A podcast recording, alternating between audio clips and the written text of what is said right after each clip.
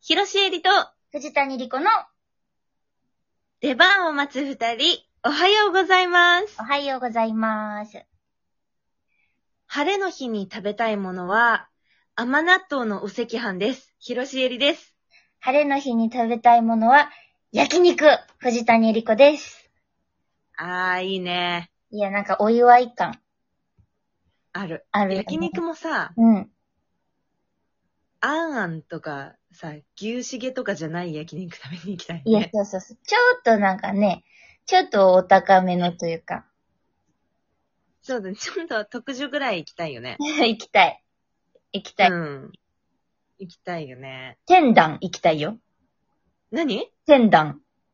天壇って何あれ天壇って、全国区じゃないの天壇っていう、ちょっといい焼肉屋さんがあるんやけど。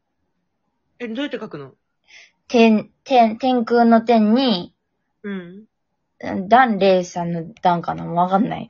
あ、ほんとだ。天壇、調べたら出てきた。ダンえレイ、ダンではないな、多分。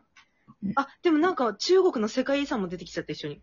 ほんまにえ中国の世界遺産に天壇っていうのがあるんだって。えそっから来てんのかなあ、でもね、本店は祇園だってさ。あ、そうなんや。ちょっと京都なんや、ちょっと。けど、銀座にも、あ、赤坂にもあるらしうーん。い。へえ、いや、ちょっといいや、だいぶいいんじゃないこれ。ちょっといい焼肉屋さんね、きっと。あ、いいね、いいね、いいうね。ん。しーちゃんは、ちょっと北海道の、そうです。あれ甘、納豆のお赤飯だね。うん。食べてみ食べたい。めっちゃ美味しいから。いや、一回聞いてさ、それ。うんで。もなんか想像ができひんからさ、味の。 あれだよ。あのー、塩キャラメルの先駆者だと思っていただけたらいいよ。それ言ってたけどさ、そ の、それ言われてもあの、塩キャラメルの味しかやっぱ想像できんからさ。じゃあ、じゃあ今度さ、うん。作ろう。あ、作れるの作れるよ。その、だってあんま、お赤飯さ、普通小豆なんでしょあずき。それを甘納豆にして炊くだけだから。え、でもめんどくさくないもち米とかでさ、なんか。えー、なんか晴れの日があったらやろうよま。あ、そうやね。お互いの晴れの日に。そうしようそうしよう。してさ、私のさ、うん。うんこの、北海道のソウルフードみたいな感じなんだけどさ、甘納豆のお赤飯がさ、う実は私が1年間だけ行って中退した短大のん。うん。創立者はい。が、一番最初に作ったんだって。えー、すごいすごいよね。その人が、甘納豆のお赤飯を作って、なんだっけな、な、なんだ、な、なんて名前だか忘れちゃったけど、うんおばちゃうんん。お、おばちゃんね。おばちゃん。そういったが作って、北海道のお赤飯になったらしいよ。へえ、なんで甘納豆使うと思ったんやろ。すごいな。ねえ。うーん。いいよね。面白い。ということで。はい。今日はご食べ物の話です。わーい。はーい。わーい。大好き食べ物。いいね。いいね。私がうん。お話ししたいのは、うん。初めて作った料理ってさ、覚えてる覚えてるよ。それをちょっと聞かせていただきたい。でもでもでも、なんか、迷ってんのが、うん。うん家庭科とかで作ったやつあるじゃん。うんうん。家庭科で作ったやつも一応聞いておきたいんだけど、あのああ。自分でご飯を作るようになって、た、作ったご飯はいはいはいはい。もうちょっと気になるなっていう。えー、覚えてないなじゃあ、生まれて初めて作ったご飯何だったぁ。え、でもその保育園でさ、なんかやったりするやん、その、本当に切るだけみたいなんとかさ。うんうんうん。それはね、覚えてないけど、うん、お家で、その一人でできるもんみたいな感じでうん。作ったのは、カレーライスやった。えー、かわいい、お母さんが画用紙に美味しいカレーの作り方っていうのをこう、イラスト付きでさ、書いてくれて、韓国語で違う、 その時はまだ韓国にハマってなかったからお母さん。ちゃんと、日本語で、あの、ひらがな多めでね、ちゃんと書いてくれたんやけど、うん。そう。なんかその分かりやすくさ、だから分量とかも、なんか、うんわ、一番作りやすい量で書いてくれたの。お水3杯分とかさ、その、カレールー1箱とか、それで作ってくれたからさ、なるほど ね。めちゃくちゃ大量にできんのに、その、大して美味しくもない、その、 ルーとか作っかわいたカレーが。い。かわいいね。そう、でも、美味しい美味しいって食べてくれるやん、やっぱ最初に作ったらさ。そうだよめね。ちゃくちゃ嬉しかったよね、やっぱり。うん。そうだよね。うんいい思い出じゃないの。そう。なんかお母さんもさ、その褒め方がさ、今思えばすごい上手でさ、うん。野菜の切り方とかが私と違うから、味が変わってて、すごく美味しいみたいな。味が違うわ、面白い、美味しいって言ってくれてさ、なんか、対等な感想やん、それってなんかその、ちっちゃい子に対する感想っていうより、その、味が自分と違ってって、自分と比較してくれてさ、すげえ。美味しいって言ってくれたの、すごい記憶に残ってる。えー、自己肯定感爆上がりだね。そう。爆上がりした。わあ、素晴らしい、マキさん。マキさんね。そうそうそう。素敵ですえ、ね。キーちゃんはさ、今、料理上手で通ってるやんか。いや、なんか、そういうわけじゃないんだけどね。なんかそうなっちゃったね。え、どれく、え、初めて包丁握ったというか、料理したのって何歳ぐらいの時なんえ、でも私、本当に、うん。全く実家では作ってなかったの。あ、そうなんや。マジでダメな娘で、はいはい。 そんなことないよ。全く作らなくて、うんう ん。で、本当になんかお母さん手伝いとか、そういうのではちょいちょいや、たまーにね、ほんとたまーに自分がやりたい時だけ。あー、上がる。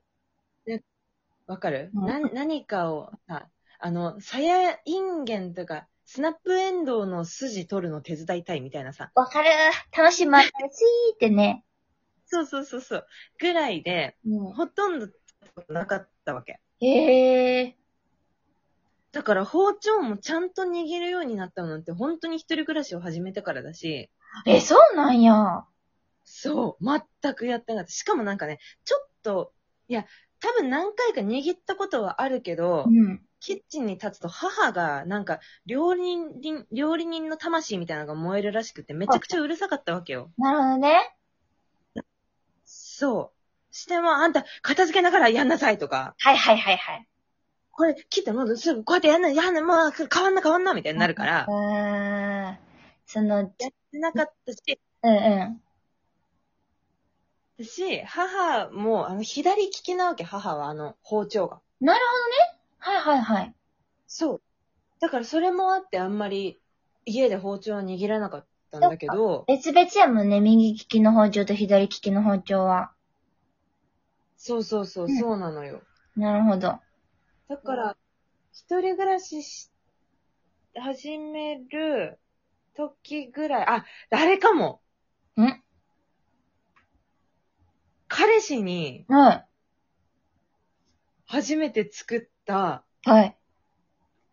生姜焼きかもしれない。え、それいくつの時これ、えっとね、21とか、あ、そんな言ってないかな ?20 歳とかかなへえ、かわいい。彼氏にやっぱ作るってなっかわて、生姜焼き作ろうって。そう。生姜焼き作ろうってなった時は多分家で一回練習したと思う。かわいすぎるねんけど。その時まだ、まだ私札幌にいて、一人暮らし始めてなくて、うんうん。で、彼氏と半同棲みたいな感じになりだした時に初めて作ったのが生姜焼きで、うわで、なんかもう料理をする日ってなんかわかるじゃんこの日は一日よ、夜一緒にいるなみたいなんでうさ、んご飯作んなきゃみたいになって、うんで、食材とか買いに行って、で、この日は絶対に生姜焼きにしようって前から決めてて、家で一回作って母に食べてもらって、これならいけるねってなって、彼氏に作ったわ。少女漫画やん。かわいい。かわいすぎるねんけど。そんな可愛い時代があったんだね、私にね。え、しーちゃんってさ、上京してきてから一人暮らし始めたってことそでもさ、私さ、あなたと一緒に出てた転校生の舞台でさ、う。うん。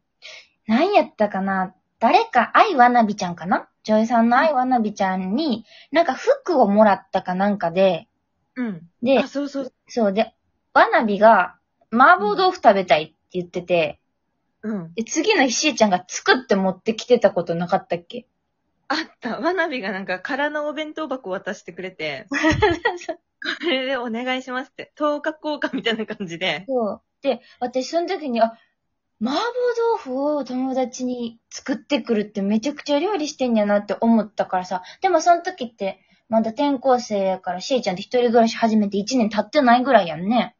そうだね。相当すごくない多分、なんかしらが、いや、好きなんだよね。なんかを刻んだりとかさ、う炒めて色が変わるとかさ、柔らかくなるとか、うんその、ななんていうの、ちょっと実験みたいじゃん、料理って。ん。うん、ちょっと科学的なね。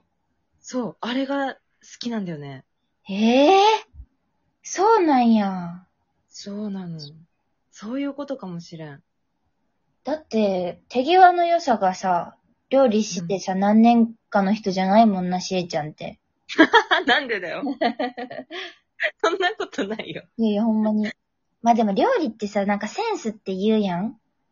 あ一ー。人暮い。らしすごい長くてもやっぱり、上手じゃない人上手じゃないって聞くからさ、しーちあまあまゃあん、そういうセンスがあんやろな。完全にこれ母のおかげですね。なるほど。もう母に感謝だわ。うん美味しいご飯食べてきてくれてね。画用紙に書いてくれて感謝だね。感謝だね。はいはい。というわけで、えー次回特配信が9月5日の19時にアップします。えー過去の特配信は現在、ラジオトークはもちろん現在、ポッドキャスト、スポティファー、Amazon Music でも聞けます。そして、1日のライブ配信でお伝えしましたが、えー8日水曜日から15日水曜日までは出番を待つ2人のスペシャルウィークです。なので次回のライブ配信は9月8日水曜日の、えー15時から深夜1時くらいまで、累計リスナー500人になるまでやめませんというのをやります。はい。はい。広しえりと、おじたにりこの出番を待つ二人、お疲れ様でした。お疲れ様でした。ね